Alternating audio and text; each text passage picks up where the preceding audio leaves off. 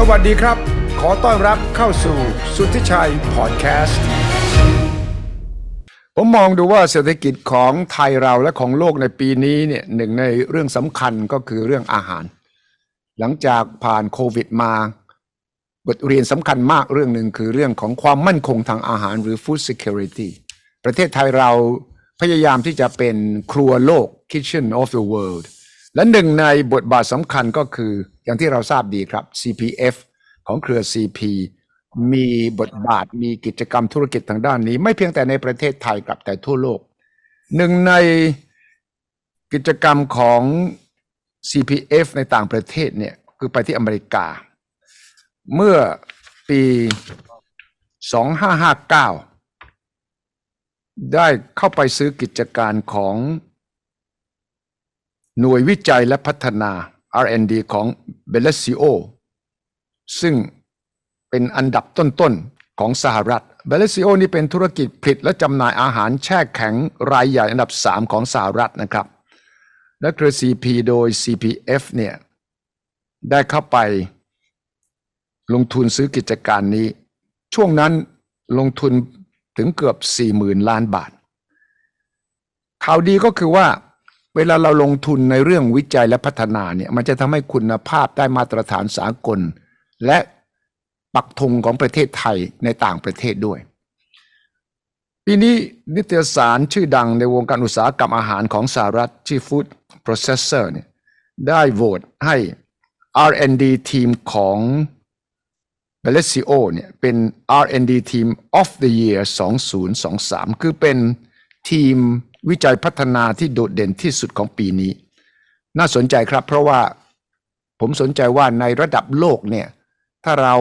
บริษัทไทยเราก้าวเข้าไปถึงจุดนั้น สามารถที่จะอยู่ในระดับต้นๆของโลกเนี่ยถือว่าเราจะได้ทั้งประสบการณ์ชื่อเสียง และความภาคภูมิใจของคนไทยด้วยครับ แต่ในวันนี้ผมชวนผู้ที่เกี่ยวข้องมาเล่าให้ฟังว่าเรื่องอะไรเป็นอย่างไร โดยเริ่มที่คุณไมค์เกอร์เบอร์ครับ ไมค์เป็น Senior Vice President ของ Research Development and Quality ของ b e l l e c i o แล้วคุณอนัทจุลินทร์ครับ CEO b e l l e c i o สวัสดีครับ Hi Mike welcome to my program อ่า Thank you สวัสดีสวัสดีครับเอ่อคุณอนัทสวัสดีครับสวัสดีครับสวัสดีครับ และเชื่อไหมครับว่าเราสามคนเนี่ยอยู่กันคนละจุดคนละประเทศในขณะนี้ ผมอยู่ที่กรุงเทพ คุณอนัทอยู่ที่ที่ไหนนะลอสแอนเจลิสนะฮะลอสแอนเจลิสครับลอสแอนเจลิสนะครับ แล้วก็ไมค์ uh, where are you Mike at this moment At this moment, I'm about an hour south of Columbus, Ohio. So Ohio นะครับ welcome to welcome to Ohio. Appreciate Welcome that. to Ohio welcome to Thailand and เอ่อมหัศจรรย์ไหมครับว่าสามคนเราอยู่กันคนละประเทศคนละจุด แต่เวลาก็คนละ time zone ด้วยนะครับ แต่เราสามารถสนทนากันได้อย่างคล่องแคล่วแล้วก็นำมาให้ท่านผู้ที่ติดตามเรื่องราวเหล่านี้ได้รับทราบทั่วกันครับ ผมเริ่มที่คุณอนัทก่อนคุณอนัทต้องเล่าหน่อยสิครับว่าไอ้ที่มาที่ไปของการโหวตได้รางวัล R&D Team of the Year 2023 ของ b e l l i c i o เนี่ยมันมันคืออะไร มันเป็นอย่างไรและมันสะท้อนอะไรบ้างครับครับ ก็เอ่อต้องต้องเล่าอย่างนี้ก่อนนะครับ ขอย้อนความนิดหนึ่งนะครับ เมื่อปี 2000 ปลายปี 2016 นะครับก็เจ็ดปีที่แล้วนะครับเอ่อต้นปี 2017 อย่างนี้แล้วกันนะเพราะเดือนธันวาเนี่ยท่านประธานอาวุโสธนินทร์เจรมานนท์นะครับ ท่านก็เอ่อมีเอ่อความต้องการที่จะให้บริษัทเนี่ยเป็นเอ่อเป็นครัวของโลกอยู่แล้ว อันนี้ก็เป็นที่ทราบดีนะครับอืม ก็เข้ามาซื้อกิจการนะครับครับ ของบาริซิโอที่สหรัฐอเมริกาที่เป็นเบอร์สามเนี่ยนะครับ แล้วก็อ่าด้วยความตั้งใจของท่านเนี่ยนอกจากที่เขามีตายี่ห้อที่ดีๆ ของเขาอยู่แล้วนะฮะหลายยี่ห้อเนี่ยครับเช่นแบรนด์ที่ชื่อว่า Michelina อันนี้จะเป็นอาหารอิตาเลียนนะครับอืม Boston Market อันนี้ก็จะเป็นพัตตาคารชื่อดังมากนะฮะแล้วเราก็ซื้อแบรนด์นี้มาอืมนะครับเป็นอาหาร ที่คนอเมริกันเรียกว่า comfort food นะครับ คืออาหารก็เป็นบ้านเราก็คืออาหารที่กินก็เหมือนอ่าข้าวผัดกะเพรานะฮะกินแล้วรู้สึกสบายใจ เป็นอาหารอเมริกัน เป็นพวกสเต็กเป็นพวก Salisbury Steak เป็นอะไร แล้วก็มีแบรนด์ Atkins นะฮะมีหลายแบรนด์หลากหลายอืมนะครับ แล้วก็ท่านก็ต้องการจะเอา Authentic Asia ซึ่งเป็นแบรนด์บ้านเรานะฮะมาปักธงที่นี่ อันนี้ก็เป็นความตั้งใจของท่านเมื่อเมื่อเจ็ดปีที่แล้วนะครับ แล้วหลังจากนั้นเนี่ยเราก็มีการตั้ง R&D Center นะครับ ที่เมืองมินาโพลิสนะครับครับซึ่งก็คือคุณไมค์เกอร์เบอร์เนี่ยเป็นผู้นำนะครับอืมอันนี้ในช่วงปีที่แล้วเนี่ยก็เป็นช่วงที่โควิด มีความยากลำบากนะเราก็มีการอ่าล้อนสินค้าใหม่ ๆ หลายตัวนะครับ ซึ่งประสบความสำเร็จ เดี๋ยวตรงนี้เดี๋ยวให้คุณไม้เล่าทีหลังนะครับครับก็เลยที่มาว่าสินค้าที่เราพัฒนาเนี่ยนอกจากมีอ่า รสชาติที่ดีแล้วเนี่ยนะครับ ก็ยังมีเรื่องของคุณภาพอืมอ่าที่สูงนะครับ แล้วก็ปลอดภัยในการบริโภค แล้วก็ดีสำหรับสุขภาพด้วย ก็เลยเป็นเหตุให้ทางนิยสารเนี่ยอ่าอืมโหวตให้เรานะครับ ได้เป็น R&D of the Year ซึ่งก็ไม่ได้ได้ง่าย ๆ นะครับตำแหน่งอย่างเงี้ยก็ถือว่าเราต้องสู้กับบริษัทยักษ์ใหญ่หลายบริษัทฮะในสหรัฐอเมริกาครับ อืมครับ Uh, Mike, uh, could I not just give us a, the background to when CPF uh, entered into Bellisio and this year how Food Processor magazine has voted R&D team of Bellisio as R&D team of the year. Tell us something about what you do, Mike, for Bellisio. Uh, sure. Thank you uh, for inviting me to the program. Mhm. Appreciate that. Um, I'm in charge of the R&D team here at Belicio Foods. Mhm. That includes all of the new product development that we do, which is the obvious parts of it. We do some research to Mhm. determine uh, future trends, Mhm. uh, future technologies that we can apply. Mhm. We also do uh, some nutrition scouting and claims development for our branded teams. Mhm. And then um, a lot of what we do uh, after the development of the product is the commercialization Mhm. and scale up of the products that we work on. So Mhm. as an R&D team, we work with with um, you know pred- predominantly two groups, right? We have the marketing and sales organization, which we're tied to very closely, Mhm. uh, and the operations and supply chain group. And so a lot of what we do is making sure that Mhm. we've identified the correct trends for the consumers um, in the US and North Mhm. America, Mhm. and then making sure that we can produce that repeatably with our manufacturing operations in the US. So Mm. every meal that we produce is exactly the same quality as the previous meal, Wow. uh, so that we continuously delight our consumers. อืมครับก็นัดเอ่อในงาน R&D ที่คุณไม่เกิดถึงเนี่ยก็คือทำไงถึงจะวิจัยแล้วก็พัฒนา สิ่งที่ผู้บริโภคต้องการ แล้วก็คุณภาพอาหาร ทุกมื้อต้องได้มาตรฐานเดียวกัน และที่คิดว่าน่าสนใจคือ R&D ของเขาเนี่ยเขาจะเชื่อมต่อกับ Marketing Sales แล้วก็กับทางด้านของ Supply Chain ด้วย ฉะนั้นมันไม่ใช่แค่ไปวิจัยอยู่ในห้อง lab เท่านั้นนะเขาต้องเข้าใจเทรนด์เขาต้องเข้าใจแนวโน้มของผู้บริโภคและของโลกด้วย ตรงนี้มันสำคัญยังไงสำหรับเราครับ ก็เอ่อ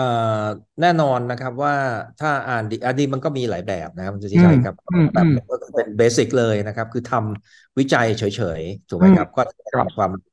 แต่ในกรณีของเราเนี่ยอ่านดีของเราเนี่ยต้องนำไปใช้ได้จริงอืมนะครับผลิตสินค้าของเราออกมาให้ได้มาตรฐานตามนั้นนะครับ ซึ่งก็เป็นเป็นเรื่องยากนะครับ นอกจากจะทำออกมาแล้วเนี่ยครับเอ่อที่เป็นโปรโตไทป์หรือเป็นตัวที่หนึ่งเนี่ยต้องดีเนี่ยอืมอ่า ไปผลิตในสเกลที่ใหญ่เพราะโรงงานเราใหญ่จริง ๆ นะ ที่นี่เนี่ยผลิตได้ปีสามสี่ร้อยถึงห้าร้อยล้าน อ่ามิลนะฮะต่อโอ้ปีห้าร้อยล้านมิลส์มื้อต่อปีเลยนะอืมกับกับกล่องหรือเป็นอาหารกล่องเนี่ยนะครับอืมก็ถือว่าใหญ่มากก็ต้องให้ทุกกล่องในยคุณภาพออกมาเนี่ย เหมือนกันหมด เอ๊ะหมดนะครับอืมครับซึ่งเรื่องนี้ก็เป็นเรื่องที่ท้าทายนะครับ เพราะว่าบางทีมัน เราทำเอ่อเราทำทานเองที่บ้านนะมันออกมาเป็นแบบหนึ่งนะครับ ดีครับแต่พออมมาทำเป็นสเกลในการอ่า massive scale ใหญ่ ๆ ที่จะขายให้กับผู้บริโภคเนี่ยบางทีรสชาติมันไม่ได้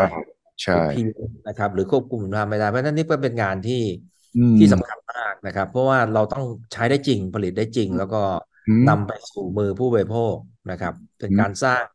อ่าอืมยอดขายนะครับ แล้วก็อ่าสุดท้ายก็เรื่องของส่วนแบ่งการตลาดให้กับใช่ทางเรา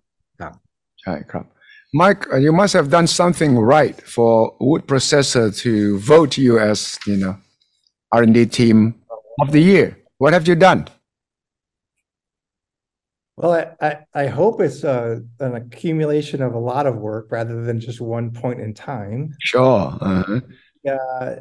we were awarded R&D Team of the Year for a specific project. Yeah.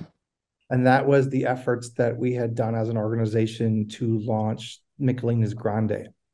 What is that? Mm-hmm. Mm-hmm. The products that we developed at the start of COVID to Uh. introduce a line of products that um, improve the value and quality for our consumers. So Mm-hmm. we had identified through consumer research was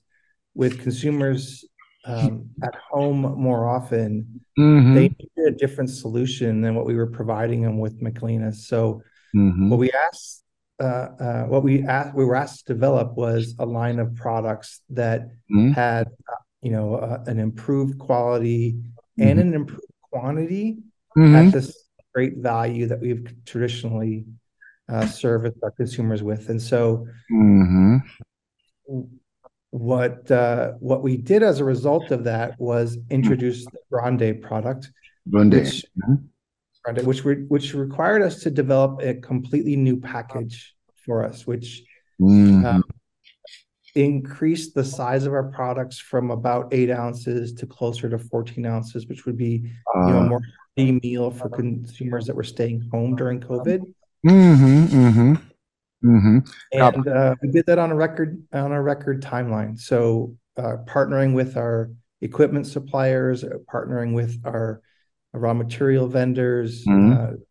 focusing on a collaborative team environment. Uh, Mm-hmm. we got that product out in about 10 months, Mm-hmm. start to Mhm. finish, including the installation, purchase installation of some new capital to Mhm. develop or to produce that new packaging size. Wow. Mm-hmm. And so when we submitted that to Food Processing Magazine as a project, Mm-hmm. um, they recognized that outstanding achievement, and uh, Mm-hmm. and we're honored to have that recognition as a as a company. Ah, okay. Yeah, this is it. สุดยอดทีมวิจัยและพัฒนาอาหารแช่ อาหารแห่งปี 2023 โดยนิตยสาร Food Processing Magazine ซึ่งเป็นนิตยสารอาหารชั้นนำ เป็นที่ยอมรับของชาวอเมริกันกว่า 80 ปี คุณอนัตติที่ไมค์อธิบายก็คือ รางวัลเนี่ยได้มาจากการพัฒนาอาหารอิตาเลียนแช่แข็งตรา Michelinaซึ่งได้รับการยอมรับมาแล้วกว่า 30 ปีว่าเป็นอาหารที่มีคุณภาพราคาที่เหมาะสม โดยเฉพาะตอนเกิดโควิด ดังนั้นนี่ก็คือพอเกิดเหตุการณ์นี้ปั๊บเนี่ยทีม R&D เจอโจทย์ท้าทายหนักเลย แล้วก็ประสบความสำเร็จ ใช่ไหมครับว่าสร้างกลุ่มสินค้า Grande ของ Michelina ซึ่งมีทั้งเรื่องของคุณภาพและเรื่องของราคาและแม้กระทั่งเรื่องปริมาณ เรื่องนี้คุณอนัทช่วยอธิบายจะให้คนไทยฟังหน่อยว่า มันสำคัญยังไง และมันเกิดจากนวัตกรรมในช่วงวิกฤตโควิดด้วยยังไง ครับ คือต้องเรียนคุณสุชัยอย่างนี้ก่อนนะครับ ต้องไปที่มาก่อนนะเอครับอตัวหนึ่งที่ทางทางกลุ่ม CPF เนี่ยนะเข้ามาซื้อกิจการตัวนี้เนี่ยเออเกิดจากการประทับใจนะครับ ในเรื่องของแบรนด์มิเคลิน่าตัวนี้นะครับอ่าซึ่งซึ่งจริง ๆ ถามว่าแบรนด์นี้คืออะไรนะคอืรับมแบรนด์นี้เนี่ยเป็นแบรนด์ที่เขาใช้เทคโนโลยีที่เราเป็นเราปัจจุบันทาง CP ถือเอ่อลิขสิทธิ์นะครับ ก็คือว่าคนอื่นทำไม่ได้อ่าฮะก็คือเขาเรียกว่าตัว EOB นะครับ แปลเป็นภาษาเอ่อตัวย่อมาจาก Eat Out of the Box นะครับ หรือว่าเป็นตัวของ ประดับนะครั eat บ out of the box คือหยิบหยิบมากินเปิดปั๊บกินได้เลย ได้เลยเสร็จปั๊บก็โยนกล่องทิ้งนะครับอ่าครับเป็นกระดาษนะครับ แล้วก็จุดที่แข็งแกร่งมาก ๆ เลยนะครับ คือขายอยู่หนึ่งเหรียญนะฮะสมัยนั้นหนึ่งเหรียญว้ายบาทเดียว บาทเดียวเว้ยเออหนึ่งบาทคุณทานอาหารได้นะครับ Michael Well- and Kunana was just saying was one dollar each right at that time right At that time, eat Michelina's out had stood of for the a dollar. box one dollar wow and, For 30 and, and years. Kunana was saying one baht one baht per box No, no, no, no. Uh, Not no, one no, dollar. no, no, no, dollar. I mean, comparatively. Yes, yes. ก็ Okay. ก็ก็ก็ต่อถือว่าราคาเรียกว่าอ่าคุ้มค่านะครับ เพราะคนอเมริกันอ่าหลายสิบล้านคนนะครับ ก็ยังต้องพึ่ง อ่านของเราอยู่นะ ในนั้นก็จะมีเป็นพาสต้านะฮะเป็นอืมเป็นชินี่นะครับ เป็นไก่เอ่อเป็นอืมไก่อ่าทอดก็มีนะครับอืมมีหลายหลากหลายในนั้นนะครับอืมนี่ก็ช่วงโควิด ถ้าเกิดคุณชยายจำได้ก็จะเกิดอินฟลชันใช่ใช่มากมากเลยนะครับ ในสหรัฐอเมริการาคาอาหารขึ้นไปถึงทุกวันนี้ก็ขึ้นไปเยอะมาก นะครับอืมอืมเอ่อมันขึ้นไปเกือบสามสี่สิบเปอร์เซ็นต์นะครับอืมก็ทำให้ทำให้คนอเมริกันเนี่ยมีความเดือดร้อนนะครับอืมอ่าแล้วก็อ่าก็เลยเราก็มีความคิดว่า เอ๊ะทำยังไงจะอืมไปสร้างฐานตรงนี้ต่อนะครับ ก็เลยไปคิดว่าเอ่อทำเป็นกล่องใหญ่ไหมนะครับอืมเอ่อซึ่งก็ขยายขนาดอย่างเมื่อกี้ที่คุณไมค์เล่าให้ฟังจาก 8 ออนซ์นะครับ ประมาณสักร้อยกรัมเนี่ยก็ ลองคิดดูว่าถ้าเกิดเราไปเพิ่มคุณค่าบริโภคเนี่ยทำขึ้นมาเป็นอ่า12ถึง14ออนซ์นะฮะก็คือประมาณ350ถึง400กรัมเนี่ยก็จะอิ่มเอ็มมากนะครับ ก็จะเหมาะสำหรับคนอเมริกันซึ่งซึ่งจะตัวใหญ่หน่อยนะใช่ครับใช่เราก็เลยออกเป็นตัว Grand Day Grand Day ก็คือ Grand Day ใหญ่ ก็คือใหญ่อ๋อ grand อ่าครับก็คือ Grand ก็คือใหญ่เออก็จะเป็นกล่องใหญ่ที่เรียกว่าคุ้มค่าเนี่ยฮะรูปที่ขึ้นมาน่าคุ้มค่าขึ้นนะครับ กินอิ่ม นะครับอืมก็จะเป็นตัวที่ไปจับเทรนด์ตรงที่ว่าเขาเองก็ประสบกับภาวะยากลำบากในเรื่องของเศรษฐกิจนะครับ แล้วก็ต้องการหาอาหารที่มีคุณค่าอืมอ่าทางอาหารครบในอืมราคาที่ถูก อันนี้ก็ขึ้นราคามาหน่อยนะครับ เป็นอืมก็ขายอยู่ประมาณปัจจุบันก็ในตลาดประมาณสองเหรียญแต่ครับตัวแมคโครน่าเองเราก็ละเราไม่ได้ขายหนึ่งเหรียญแล้วนะครับ เพราะหลังจากที่มันมีอินฟลชันหนัก ๆ ตอนนี้ก็ขึ้นมาเป็นหนึ่งจุดห้าอ๋อ นะครับอ๋อหนึ่งจุดห้าตัวนี้ก็จะเป็นสองเหรียญแต่ก็ยังเป็นตัวที่ถูกที่สุดในตลาดอยู่ดีนะครับครับเพราะว่าง่าย ๆ อันนี้ก็เป็นปรัชญาของทาง CP อยู่แล้วนะครับครัท่าบนทานวิโสท่านก็จะพูดเสมอว่าอืมก็ต้องอย่าโกงผู้บริโภคนะอืมต้องให้ผู้บริโภคคุ้มค่าอืมนะครับม อันนี้ก็เป็นเป็นปรัชญาของเครือนะครับ เราก็ถือว่าคืนกำไรให้สังคมด้วยนะครับอืมอ่าตอบโจทย์ความยากลำบากในตลาดตรงนี้นะครับ อันนี้ก็เป็นส่วนหนึ่งที่สำคัญฮะว่าเราออกตัวนี้มาก็ยังทุกวันเนี้ยก็ยังเป็นตัวที่ราคาเนี่ยเอ่อถือว่าถูกถูกมากนะครับ ในในชั้นวางอาหารที่สหรัฐอเมริกาครับ Mhm. So, uh, as what Kun Anna told me, this is the common people's food, right, Mike? Yes. hmm hmm Yeah. Mm. Fifty percent of the US population are, Mhm. is a, is a target for this product because of their, Uh-huh. because of their work ethic and their salaries and, and, and what they do on a daily basis. So it's a big, it's a big part of where we target as an Mhm. organization. Yeah. Well, post-COVID,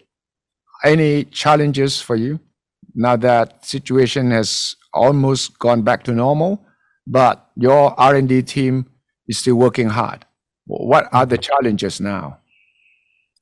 Yeah, our challenges now are really related around trying to um, maintain supply chain continuity. So we we've had over the last couple of years a lot of issues related to like continuous supply of of ingredients. And so a lot of the work that we're doing right now is around stabilizing um, the supply chain. Right. Mm-hmm. So qualifying new vendors, um, you know, doing uh, ingredient harmonization and Mm-hmm. and and really working with our operations team to make sure that the product is consistent on a regular basis. That's that's Yeah. the big part of it. What we see moving forward Mhm. um, as an organization is a lot of opportunity in uh, comfort food, comfort food. and specifically the changing uh, definition of comfort food in the U.S., which would include um, a lot of Thai cuisine specifically Mm. what we're seeing right now is is a resurgence uh, or, or or a generation of of new interest with the millennials and Gen Zs specifically around this adventure, this flavor adventure. Flavor adventure. All So- right. And so the definition of comfort food, which Michelinas and and Bellissimo has stood for uh, uh, for 30 years, has has evolved. And so now what we're seeing is the definition of comfort food is is no longer Western cuisine. It now includes a, a lot of different cuisines, yeah, from around the world. It includes Ah. Hispanic cuisine, it includes some Eastern cuisines and, and, and Asian, Chinese, uh, Ah. Vietnamese, Korean, Thai. make them make your American consumers comfortable with Asian foods, right? Yeah, yeah, they are. They are, and they and they um they appreciate the adventure that they get when they're trying Mm, uh, Thai food specifically. As we look at mm. um as we look at the popularity of Thai food in the in the last uh, couple of years, it's it's quickly grown um, mm. into the top five. And we're seeing a lot of excitement around cuisine, specifically um, mm-hmm. pad thai. Uh, Yeah. well, not yet Kapow, but I, I, have had some of Kunanat's Kapow, and it's delicious. It is, yeah. I'll share yeah. the recipe with you at some point in time. Uh-huh. uh-huh. Um, but we have uh, we're seeing some of the curries do really well. Curry, yes. Saying the green curry, the red curry, Yeah. uh, those are doing exceptionally well. And uh, and and and my prediction is is that grapao, as the comfort food of Thailand, is going to do really well in the U.S. because Oh, it has that that hearty Mm. um, comfort umami flavor that's going to be Yeah. really important in the U.S. And so yeah. uh, we got a lot of we got a lot of hope for that one coming up here. And yeah. In Thailand, we call kapow uh, menu sin kit. It's a joke. It means that if you cannot think of anything else, kapow. yes. Yeah, I've heard that joke. Uh, yeah, but it's it pretty is. good. Yeah, we, we, have the same thing in the U.S. It's usually uh, uh-huh. burgers or, burger, yeah, right? Hot dog burger, you know. Hot dog burgers, yeah. Yeah, uh, yeah. but the uh, difference, the big difference is kapow is more nutritious healthy, yes. healthier. Ah. yeah, yeah. That, it's, it's that how you can promote Kapow and Thai food as being healthier. Ah. And well, I, huh? I, think it comes back to that comfort food, right? So if you think about Bellisio Foods, Michelina specifically, CP Foods as yeah. a as a kitchen of the world, we we've, we've stood for that that solution on an everyday basis, and Kapow. Mm-hmm Mhm. is one of those solutions that we can provide on a regular basis. Sure, Um, sure, sure. and and I'm looking forward to the evolution of that in the U.S., where that becomes Yeah. a big part of the way we eat every day. เอกยาครับคุณอนัทก็สนุกมากนะที่คุณไม่คุยเนี่ยอ่าผมถามว่าหลังโควิดแล้วความท้าทายคืออะไร ก็งานวิจัยก็ต้องดูซึ่งเขาห่วงคือ supply chain ใช่ไหมครับ ว่ามันเอ่อวัตถุดิบต่างๆมาอย่างไง แต่ว่ามองต่อไปว่า คำว่า comfort food เนี่ยความหมายมันก็จะเปลี่ยนไปแล้วมันก็จะนำไปสู่การที่เราจะเอาอาหารไทย อาหารเอเชียเข้าไปเป็นส่วนหนึ่ง ซึ่งมันก็จะเป็นความเปลี่ยนแปลงที่มีนัยสำคัญเลยนะครับคุณอนัทใช่ไหมใช่ครับใช่ครับ ก็อันนี้ก็เรียนเฉยๆอย่างนี้ฮะจริงอืมๆเนี่ยก็เป็นเรื่องที่อ่าผมคิดว่าเรามีโอกาสแล้วได้เปรียบเยอะนะครับอืมคืออย่างที่คุณไมค์เล่าเมื่อกี้คนอเมริกันรุ่นใหม่นะครับ มีความอ่าทะมีความกล้าในการลองอาหารเอเชียมากขึ้นอืมนะครับก็อืมถ้าเป็นสมัยก่อนนะ ให้ทานเผ็ดๆเนี่ยก็ไม่เอาโอ้โหเผ็ดไม่เอามากไม่เอาไม่ไหวใจตอนนี้ก็โอ้โหผมทำกะเพราให้ครับให้ลองทานดูนะครับครับผมอืมทำที่แลบเขาเนี่ยก็โอ้โหบอกเผ็ดๆชอบเลยโอ้โหเหรอเออ เป็นอย่างนั้นไปนะครับเออทานเผ็ดแล้วก็อยากจะอยากจะได้ ลูกค้าที่นี่เดิมเนี่ยอืมเจ้าใหญ่ๆ อย่าง Walmart หรือ Costco หรือ Kroger เนี่ยนะที่เป็นลูกค้าใหญ่มากๆ ที่นี่เนี่ยก็อืมไม่รับนะไม่รับของเอเชียเนี่ยเออก็ตอนนี้ก็มาคุยกับเรา บอกว่าเอออยากได้อย่าไปเปลี่ยนสูตรนะอืมนะบางทีมีมีเอ่อบริษัททางเอเชียเนี่ยไปทำแล้วเรียกว่า inspire by Korean ว้าว by Indian เขาบอกคำว่า inspire เนี่ยไม่เอา เพราะมันแปลว่าไม่ขอไม่ใช่ของแท้ เออ ใช่ครับ เขาอยากได้ authentic คือแบบเอาเป็น Authentic รสอยู่กินยังไงที่เมืองไทยเอามาอย่างนั้นเลยเอนะครับอเอาของแท้ๆมา เอออืมทีนี้ทีนี้ก็เราเอาจริง ๆ แล้วเราก็เสียดายผมเข้ามาก็คือว่ามีบริษัทญี่ปุ่นบ้างเกาหลีบ้าง เอาอืมเอาสูตรเราไปทเออำนะครับเอาไทยไปทำก็ไปทำผัดไทยครับนะฮะรสชาติก็ออกมาก็ ผมใช้คำว่าอาจจะไม่เหมือนกับที่บ้านเราอืมนะครับ ตอนนี้ก็บริษัท CP ก็มีความพร้อมนะครับ เป็นบริษัทไทยที่ที่มีความพร้อมมีโรงงานมีช่องทางการจัดจำหน่ายในสหรัฐอเมริกาเนี่ย เราก็จะเอาความเป็นไทยแท้ๆเนี่ยเข้าไปอืมนะครับซึ่งอันนี้ก็ผมว่าน่าตื่นเต้นมาก เพราะว่ามีมีอาหารหลายอย่างที่โอ้โห แบบคุณชายอย่างนี้ฮะรู้จักข้าวซอยด้วยนะตอนเนี้ยข้าวคนซอยอเมริเอากาเหรอข้าวซอยด้วยเหรอว้าวซอยชอบมากเพราะมันเป็นอาหารที่ถูกโหวตว่าเป็นอาหารที่ ดีที่สุดในโลกจากโอ้นิยายศาสตร์หลาย ๆ ตัวนะคโอ้รับมีมีมีมีอะไรเข้ามาเยอะ ตอนนี้เนี่ยที่แนวโน้มมาแรงเมื่อปีที่แล้วเนี่ยอืมก็คือผัดซีอิ๊วเราเนี่ยฮะง่ายผัดซีอิ๊วเนี่ยนะเออๆขายดีมากขายดีมากในสหรัฐอเมริกาก็กำลังพัฒนาอยู่นะครับอ๋ออ่า Mike คุณอานัท mention ผัดไทยกะเพรา even ผัดซีอิ๊ว which is to me quite surprising because Pasiyou, for us, it, you really have to acquire the taste. But if you can really popularize uh, kapow and pad thai and uh, pad siu, then then it's really something that is really a big step forward. Yeah, yeah, it's mm. it's a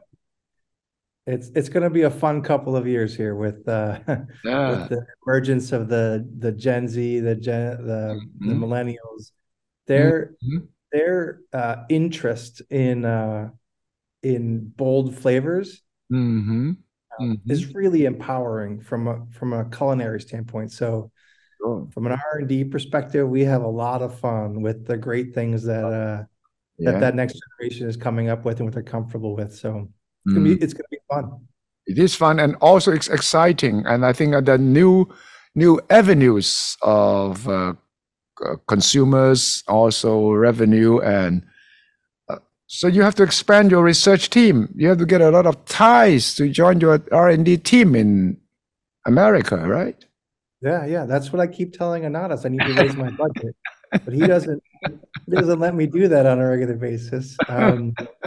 we are uh, partnering very closely with the CP R and D team in uh, in Bangkok, Yes, yes. and and that's been a huge change in the way we've worked over the last couple of years. And Mhm. so we have regular meetings with them now. Um, we are bringing over our uh, R and D team members from Thailand to help us with development in the U.S. Mhm.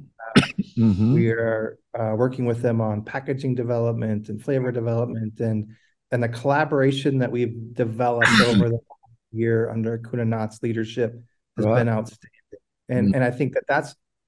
I think that's truly one of the unlocks, one of the one of the great insights um, Yeah. that really great R and D teams is when they work together around the world. Yes, yes. Especially food. Thai researchers on food, I think, are one of the best in the Mhm. world because Yeah. th- they are universal, they're international, you know, and they they find, I think, the opportunities in America, for example, you know, a very exciting new venture for them. คุณอนัทเป็นไปได้ใช่ไหมว่าทีม R&D ของคุณไมค์เนี่ย จะเอาเชิญเอาคนไทยไปจากเมืองไทยไป ทำงาน เพราะว่าลิ้นคนไทยกับลิ้นอเมริกามันต้องมามามาเปรียบเทียบกันใช่ไหมก็มีมีแล้วคนหนึ่งตอนนี้อยู่ที่ครับโรงงานที่ LA นะอ่าครับอืมอ่าเพราะเรามีโรงงานอยู่สี่โรงนะครับอ่าสองโรงเนี่ยอยู่ที่ลอสแอนเจลิสนะครับสองโรงอยู่ที่โอไฮโอที่คุณไมค์อยู่นะครับครับก็เดี๋ยวอาทิตย์หน้าจะมีมาอีกคนหนึ่งนะครับอืมเป็นน้องอืมที่ชำนาญครับเพราะว่าอ่าอย่างนี้ครับไม่ไม่หมูนะครับ ใช้คำว่ายากมากนะครับ เพราะบางทีเนี่ยมันติด ติดเอ่อ regulation หรือติดกฎหมายบางอย่าง ใช่ใช่คือใช่คือคือสารบางตัวเนี่ยใช้ได้ที่เมืองไทยอืมแต่มาใช้ที่นี่ปั๊บห้ามละนะครับ มันจะมีใช่จะมีข้อจำกัดเยอะนะครับ อย่างครับ MSG นี่ก็ strictly ใช้ไม่ได้เลยใช่เลย TP ก็ไม่ได้ใช้อยู่แล้วนะครับ ยกครับตัวอย่างให้ชัดๆเนี่ย แล้วก็อืมมีบางตัวเนี่ยต้องมาหาตัวที่ทดแทน แล้วใช่รสชาติมาไม่เหมือนกัน อันนี้ก็เป็นความยากพอสมควรกะเพรานี่ปลูกได้ไหมอากาศที่นั่นปลูกกะเพราได้ไห มกะเพราเนี่ยเอ่อเรียนถ้าเกิดใครมาปลูกที่นี่ขึ้นได้เนี่ยรวยครับ เพราะว่า เพราะว่าเอ่อมีมีมีมีหน้าได้จำกัดฮะอืมใช่ครับใช่อากาศเนี่ยนะอืมร้อนแล้วก็ทางแถบทางแคลิฟอร์เนียกับฟลอริดาแต่ที่เหลือเนี่ยที่ถ้ามาทานที่อเมริกาเนี่ยนะครับ ส่วนใหญ่จะเป็นเจอโหระพา โหระพาใช่ เออโหระพา อืม นะครับเพราะมันใกล้เคียงนะครับ แต่ไม่เหมือนไม่เหมือนเป๊ะ ไม่เหมือนเป๊ะ เออ ครับมันก็ต้องทีนี้ก็ทำอะไรกรีนเฮาส์เหรอ ก็กินเฮาก็ยังไม่ขึ้นครับ ยังไม่ประสบความสำเร็จผมอืมกำลังหาวิธีถ้าเกิดใครมาปลูกได้ในอเมริกาได้ทุกฤดู ร้านอาหารไทยที่นี่รับซื้อไม่จำกัดนะครับ ไม่จำกัดนะ ใครไปปลูกที่เลยที่โอไฮโอได้นะกะเพรานี่รวยเลยนะใช่ใช่คือกะเพราเนี่ยภาษาภาษาฝรั่งเขาจะเรียก holy basil holy holy basil อ่า holy basil นะ Holy แต่ถ้าเกิดว่าที่มีขายทั่วๆไปเนี่ยก็จะเรียกว่าเป็นอ่า เป็น ba เอ่อเป็น basil เฉยๆนั่นก็ Basil คือก็คือโหระพา basil basil ฝรั่งมันรสชาติไม่เหมือนกะเพราเราแน่นอน ผมก็เคยลองมาละเออครับครับเออเออ so คุณอนัท and I were talking Mike about you know the challenge of growing กะเพรา in America uh, even greenhouses uh, are still not helpful and also your regulatory uh, restrictions right so what are some of the challenges for ก Basil. Yeah, I think. Uh, well, it's funny. One of the challenges that we've had as a development standpoint is is finding the holy basil that that Kunanat was mentioning. So, so um, uh, what what we've done is we've started growing our own. Yeah, at the yeah. Center, so that we can have some, so that when Kunanat visits, we've got the, the right basil around. Um, but it is it is a big challenge for us to try and find and source the right ingredients to give you that really authentic flavor that we're Sure. we're trying to develop in the US. sure So Mhm. one of the ways that we handle that is by um, partnering again with our supply chain internationally. Yeah. And so CP is a is a global company with a with a really strong manufacturing capability around the world. Right. Um, and we've partnered with some of the manufacturers in Thailand to produce some of those um, concentrates for us to use in our flavors and sauces in the US. So that's one of the ways we're handling the the challenges of the supply chain in the US. right Hopefully, long term, we'll be able to get some of that growing here uh, in order to kind of Mhm. streamline the supply chain. But um, Mhm. un- until then, we're, we're going to take advantage and leverage the global platform that we've got um, and make sure that we've got that that Mhm. authentic flavor that our consumers are are Mhm. demanding from us. So Mhm. Mhm. yeah uh, what about west coast can you grow that in the west coast yeah, No. I- there's plenty of places that can grow it. Um, it it's it's really a competition for land. Yeah? That they can get enough dollars for those ingredients versus the ingredients that they're currently selling. It's it, it becomes a I think it's a supply and demand related to the to the agricultural industry. Uh, and, and until until Thai food takes a a, a more prominent stage Mhm. on the U.S. cuisine stage, we're gonna have to uh, we're gonna have to work on making sure that we've got supply chain sources from from right Thailand with that. Um, we've had uh, we've we've had some meetings uh, with uh, Chamber of Commerce Mhm. from Mm. Thailand to help us with uh, Mhm. farming practices in the U.S. Um, Right. right And it's just that we're right at the beginning of that, so it's going to take a while for that to get developed. well mexico might be a good place Oh, absolutely, absolutely, they do a great down I know friends, Thai friends, living in California who grow vegetables, fruits in Mexico uh, for the American market. Yeah. Mhm. อืมครับ ครับงั้นคุณอนัทมองว่านี่คือมีอนาคตมาก มันอยู่ที่แน่นอนมันก็มีอุปสรรคบ้าง แต่มันก็ต้องฟันฝ่าไปให้ได้ so if you create the demand the supply will come Mike I think ครับอะคุณอนัทมองอนาคตยังไง ของเอ่ออาหารแช่แข็งอาหาร เอ่อ comfort food ที่เราเข้าไปทำในอเมริกาครับ จากนี้ไปสักสามปีห้าปีเนี่ยแผนเป็นยังไงครับ กับตลาดตลาดสหรัฐอเมริกานี่ใหญ่ใหญ่มากไม่มากนะครับใหญ่มากที่สุดในโลกนะครับตลาดอาหารแช่แข็งทั่วโลกในยประมาณประมาณ64พันล้านเหรียญครับอืมนะครับ64 billion นะคครัรับบซึ่ง 40%เนี่ยอยู่ในสหรัฐอเมริกาเออนะครับ จากทั่วโลกนะครับเพราะฉะนั้นจริงอืมยิ่งใหญ่จริง ๆ นะครับ แล้วก็เติบโตต่อเนื่องนะครับครับนี้มันก็แน่นอนพอตลาดใหญ่มาปั๊บเนี่ย ก็มียักษ์ใหญ่นะครับ ที่อยู่ในอเมริกาเนี่ยมากมายนะครับอืมบริษัทอเมริกันใหญ่ ๆ เยอะนะครับครับแข็งแกร่งเราก็ต้องมาทำในเกมของเราครับสิ่งที่เราถนัดแข็งของเรา อืมอ่าเราเอาจุดไปสู้เขาไม่ได้ ถ้าเกิดเราเอาจุด อ่อนของเราไปนะครับอืมอ่าเราก็มา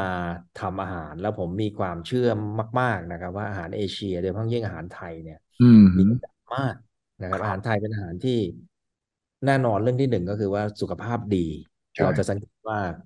เอ่ออาหารของเราเนี่ย มันก็มีความเป็นยาด้วย ไม่ว่าจะเป็นในเรื่องของเอิร์บใช่นะฮะที่ใส่เข้ามาเรื่องของพริกกินแล้วก็รู้สึกว่ามันก็เป็นยากระเทียม อืมกระเทียมนะฮะแล้วก็คนในการรุ่นใหม่เนี่ย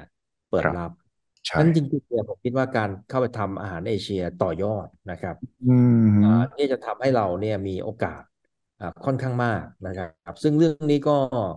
ทางรัฐบาลไทยนะครับ ท่านท่านเอกอัครราชทูตที่นี่นะธานีเนี่ยผมผมก็เพิ่งไปพบท่านมาเมื่ออาทิตย์ที่แล้วเนี่ยอ่าก็สนับสนุนมากบอกว่าอยากให้เข้ามาช่วยครับเหลือกันนะครับอืมโดยให้เป็นไปได้ไหมให้ CP เนี่ยมาช่วยบริษัท อืมอ่าอื่นในไทยด้วยนะครับ ไม่ว่าจะเป็นร้านอาหารไทย ซึ่งร้านอาหารไทยที่นี่เยอะมากนะครับรักมากใช่ช่วยกันมาเผยแผ่อะไรอย่างเงี้ย ซึ่งครับซึ่งผมคิดว่าอนาคตต่อจากนี้ไปสามสามถึงห้าปีเนี่ย เราคงจะมุ่งเน้นมาก ๆ ในเรื่องอาหารเอเชีย คงไม่ใช่เฉพาะไทยนะ เพใช่ราะว่าเราจีนก็ใหญ่มาก ญี่ปุ่นก็ใหญ่มากครับอินเดียก็ใหญ่มากเดียใช่ใช่เราก็ทำเราก็ทำได้หมด พวกนี้อืมนะครับอืมเพราะฉะนั้นก็จะมุ่งทางนี้ แต่ตัวที่เป็นอาหารเดิมของเราที่เป็นอิตาเลียนที่เราทำอยู่แล้ว อาหารราคาถูกให้กับผู้บริโภคเนี่ยเราก็ยังทำต่อครันะครับบผมว่าอืมอันเนี้ยเป็นเป็นความชำนาญของเรานะครับครับประเทศเรามีมีชื่อเสียงอืมมากๆในระดับโลกในเรื่องการทำอาหารนะเราต้องเอาวัฒนธรรมตรงเนี้ยไปเผยแผ่อืนะครับมอ่าอันนี้เป็นเรื่องที่ผมคิดว่ามีมีโอกาสสูง ไม่เฉพาะสำหรับเราอาจจะสำหรับเอ่อ บริษัทคนไทยหรือคนไทยทุกคนนะครับ มีโอกาสตรงนี้นะครับ ต้องถูกต้อง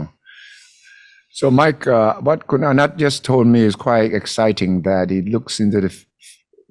future and he sees Asian foods Thai food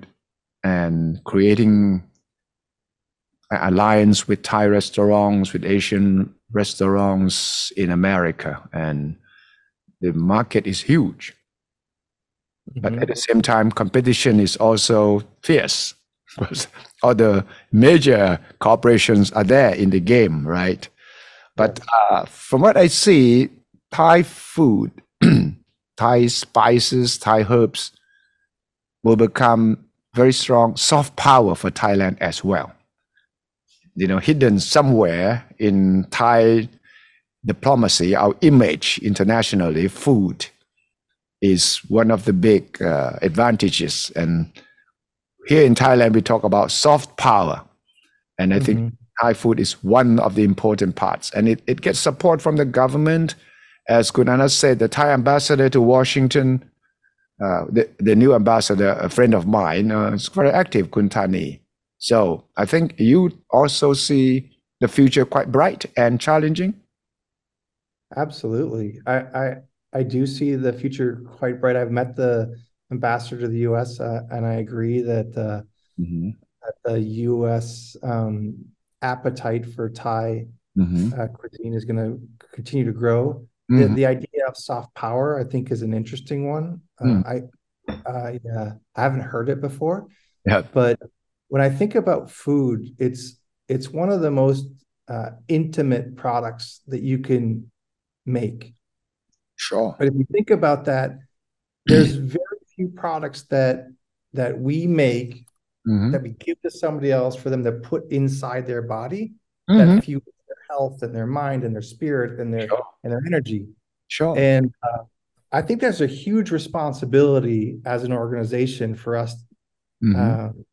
to to create a, a safe, sustainable uh, Mhm. environment for for food production. yeah. And Thailand, with its uh, intense flavors, uh, Mm. which is with its character, I think is really set up well for Mm. uh, for a, for a, a global push into that soft power related to food. sure. So I think it's a big deal. I think I absolutely agree with that. yeah. ครับก่อนหน้าผมพูดถึงอาหารไทยแล้วก็ตัวภาพลักษณ์ของประเทศไทยเรื่อง soft power เรื่องอาหารนี่ผมว่าสำคัญมากเลย แล้วมันมีคุณค่าที่เรา อาจจะประเมินค่ายังไม่ได้ แต่มันสำคัญมากสำหรับความเป็นไทยนะอืมครับอืมอืมคือคือเรามีอาหารที่ผมคิดว่าอ่าคือคืออาหารหลายประเทศเนี่ย อาจจะขึ้นไม่ถึง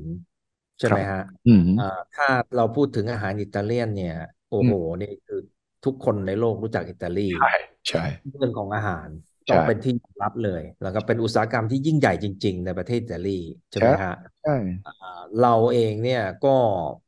ก็สามารถนำอาหารไทยไปสู่จุดนั้นได้เหมือนกัน เพราะว่าอาหารเราผมอาจจะเป็นคนไทยนะ มีความภูมิใจนิดๆเนี่ยผมว่าเราไม่แพ้เขา ใช่ใช่เราไม่แพ้ครับครับ ผมเห็นด้วยเลยผมเห็นด้วยว่าเรามีความหลากหลายด้วย แล้วก็ไอ้แง่ของสุขภาพเนี่ยมันจะยิ่งสำคัญขึ้นครับอาหารชาติอื่นน่ะจะไม่สามารถคุยได้เรื่องสุขภาพเหมือนกับเรา และเราพิสูจน์ได้เรามีงานวิจัย เรามีคนที่เข้าใจเรื่อง nutrition กับ food กับความอร่อยกับสุขภาพผมว่ามัน คนรุ่นใหม่โดยเฉพาะนะเขาจะให้ความสำคัญมากขึ้นนะอืม Mm. Finally, Mike, I understand that you also use a lot of social media to promote your your brands and your activities. TikTok, for example, is that right? Yeah, that's correct. Yeah. We Right. actually do both directions on that. Yeah, We great we take a lot of inspiration from TikTok, yeah. and then we also do some inspiration of our own Uh-huh. Plat- platform as well. So Mhm. uh, specifically as it relates to like gaining insights from TikTok, Yeah. there's a tremendous amount of uh, chefs and and contributors and influencers who are out there on a daily basis creating content. yeah. And uh, one of the items that they created a couple of years ago was called TikTok pasta. I'm not sure if you know what that one is. Yeah. Uh, it's a it's a Mediterranean feta bake, if you will. It uses a Yeah. uh, some some small uh, cherry tomatoes, uh, Mhm. and uh, and we saw that. Um, it's been a really popular dish around Wow. our household, Wow. and uh, we saw it on TikTok. We brought it into the R and D center. We tried it out to see whether it was commercializable, if we could make it repeatably, Yeah. and uh, we tested it with consumers on a digital platform to see whether they were accepting of it, and they and they loved it. Wow. Top scoring items that we had, and we launched. Wow. Um, conversely, on the other side, uh, we launched a campaign a few years ago uh, called "Hey Michelinas," Hey, Mac- uh-huh. Which is a, a throwback to an advertising campaign that we ran in the mid '80s. If you remember the Macarena, uh, I Yeah. know you do. Everybody remembers the Of Macarena. course. Those, Of course. Yeah. Those uh, iconic dances that we all have to do at a wedding. right. and uh, um, Michelinas created a commercial campaign about that in the in the 80s. Wow. We brought that back a few years ago and launched it on TikTok. And you Uh-huh. can go see it today. Um, we asked a couple of content creators to create a dance related to Wow. the Nicolina's uh, campaign. Uh-huh. Uh-huh. And uh, it's been very successful in getting that kind of nostalgia back to comfort food. Right. It's Right. the, it's the comfort uh, a social media platform, I guess. And Yeah. it's been a really big part of the way we do research, Mm. um, just tapping into the spirit of the of the community, whether that's yeah, incredible. TikTok, Social local or media global. become, yeah, it's such a useful tool for researchers because the feedback is instant and you can really test out the market and consumers and ครับคุณอนัทนะโซเชียลมีเดียนี่มีส่วนช่วยมากเลยใช่ไหม ครับตอนนี้ก็คงผมคิดว่าที่นี่ก็ก็โซเชียลมีเดียเกือบหมด นะครับเออที่นี่ก็บทบาทน้อยลงนะครับครับยกเว้นยกเว้นช่วง Super Bowl อันนั้นก็โอ้ใช่ใช่ค่าใช่ค่าค่า ad แพงมากนะครับใช่เอ่อหลายล้านเหรียญนะครับใช่ก็ก็ TikTok นะฮะเป็นที่นิยมมากที่นี่อืมเฟซบุ๊กไม่ค่อยฮะคนอเมริกันไม่ค่อยใช้ละไม่ใช่ละโอ้โหจะไป Instagram นะครับ Instagram Twitter แล้วก็ TikTok เนี่ยฮะฮิตมากครับ ใช่ใช่ในเมืองไทยก็เหมือนกัน แต่ว่าผมคิดว่าตลาดใหญ่อย่างอเมริกาเนี่ยเรื่องอาหารเนี่ยนะอาหารนี่กับ TikTok มันเหมาะกันมากเชฟเชฟอย่างที่ไมค์บอกเนี่ยนะมาเล่นมาลองเล่นมีสูตรต่างๆ นานาแล้วมันก็แล้วมันก็ทดสอบตลาดไปในตัวนะ ไม่เหมือนกับแต่ก่อนคุณต้องลงทุน market research ต้องในการไปทำโพลเดี๋ยวนี้ you can do market research on TikTok right instantly right Mike That's right. That's right. อืมครับสุดท้ายครับวันนัดมาสรุปให้ฟังหน่อย ว่าบทบาทของ CPF ในตลาดที่อเมริกา เรื่องของอาหารแช่แข็ง และสิ่งที่อยากเห็นคืออะไรครับ คือผมคิดว่าเรื่องของการเป็นครัวของโลกเนี่ยเป็นสิ่งสำคัญนะครับอืมเราก็มีธุรกิจที่อ่า ถือว่าประสบความสำเร็จมากในทางเอเชียนะครับ ไม่ว่าจะเป็นจีนก็ดีไทยก็ดีมาเลอืมนะครับประเทศแม้กระทั่งประเทศญี่ปุ่นนะครับเพราะอเมริกาเนี่ยเป็นตลาดที่มีโอกาสอืมสูงเป็นตลาดใหญ่นะครับเป็นตลาดยังไงก็ยังเป็นตลาดที่ยิ่งใหญ่ที่สุดของโลกอยู่ดีใช่นะครับปัจจุบันเนี้ยอ่าการบริโภคนี่นี่สูง ประชากรมีกำลังซื้อสูงนะครับอืมอ่าเราก็เข้ามาทำนะฮะอันนี้ก็ผู้ใหญ่ทางท่านประธานอาวุโสก็จะพูดกับผมเสมอว่าอย่ามองเฉพาะแค่ สิ่งที่ตัวเองทำอยู่นะต้องหาโอกาสให้กับทางเครือนะครับ ผมคิดว่าเราก็คงต้องมองไปในหลาย ๆ ส่วน นอกจากตรงนี้ที่เป็นอาหารอืมสำเร็จรูปแช่แข็งเนี่ยมันยังมีหลายส่วนที่เรายังไม่ได้เข้าไปทำอืนะมครับอืมเอเชียเราถ้าเอเชียเนี่ยประเทศไทยก็หลากหลายนะครับคุณสุทธิชัยครับ เราทำครัทำบหลายอย่างนะครับ มีทั้งอ่าไก่ย่างห้าดาวนะครับ มีทั้งเชสเตอร์ อันนั้นเป็นร้านอาหารนะในส่วนครับแล้วก็มี ไก่แปรรูปนะฮะมีหมูแปรรูปอืมเรื่องพวกเนี้ยเรายังไม่ได้ยังไม่ได้เข้ามาทำอืมอ่าภาครัฐในทางภาคพื้นนี้เพราะฉะนั้นผมคิดว่าโอกาสยังมีเยอะเราก็คงจะอืมพยายามเอาอาหารอือ่ามเป็นตัวหลักนะฮะในเรื่องของเครือเราก็เป็นเรื่องอาหารอยู่แล้วนะครับ อย่างเงี้ยเราก็คงจะต้องขยายต่ออืมนะครับ ขยายต่อโดยอาศัยจุดแข็งจากความเป็นเอเชียของเราอืความมเป็นไทยของเราเนี่ยมา แล้วก็ ขยายต่อไปเรื่อยๆนะครับ ผมคิดว่าก็จะทำให้บริษัทของเราเนี่ยอืมอ่าสร้างหลักฐานได้ค่อนข้างมั่นคงในอืมตลาดนี้นะครับอืมอันนี้ก็ก็เป็นเรื่องสำคัญนะครับ โดยเฉพาะอย่างยิ่งผมคิดว่าสัมพันธ์ที่มีระหว่างรัฐบาลสหรัฐอเมริการัฐบาลไทยเนี่ยก็มี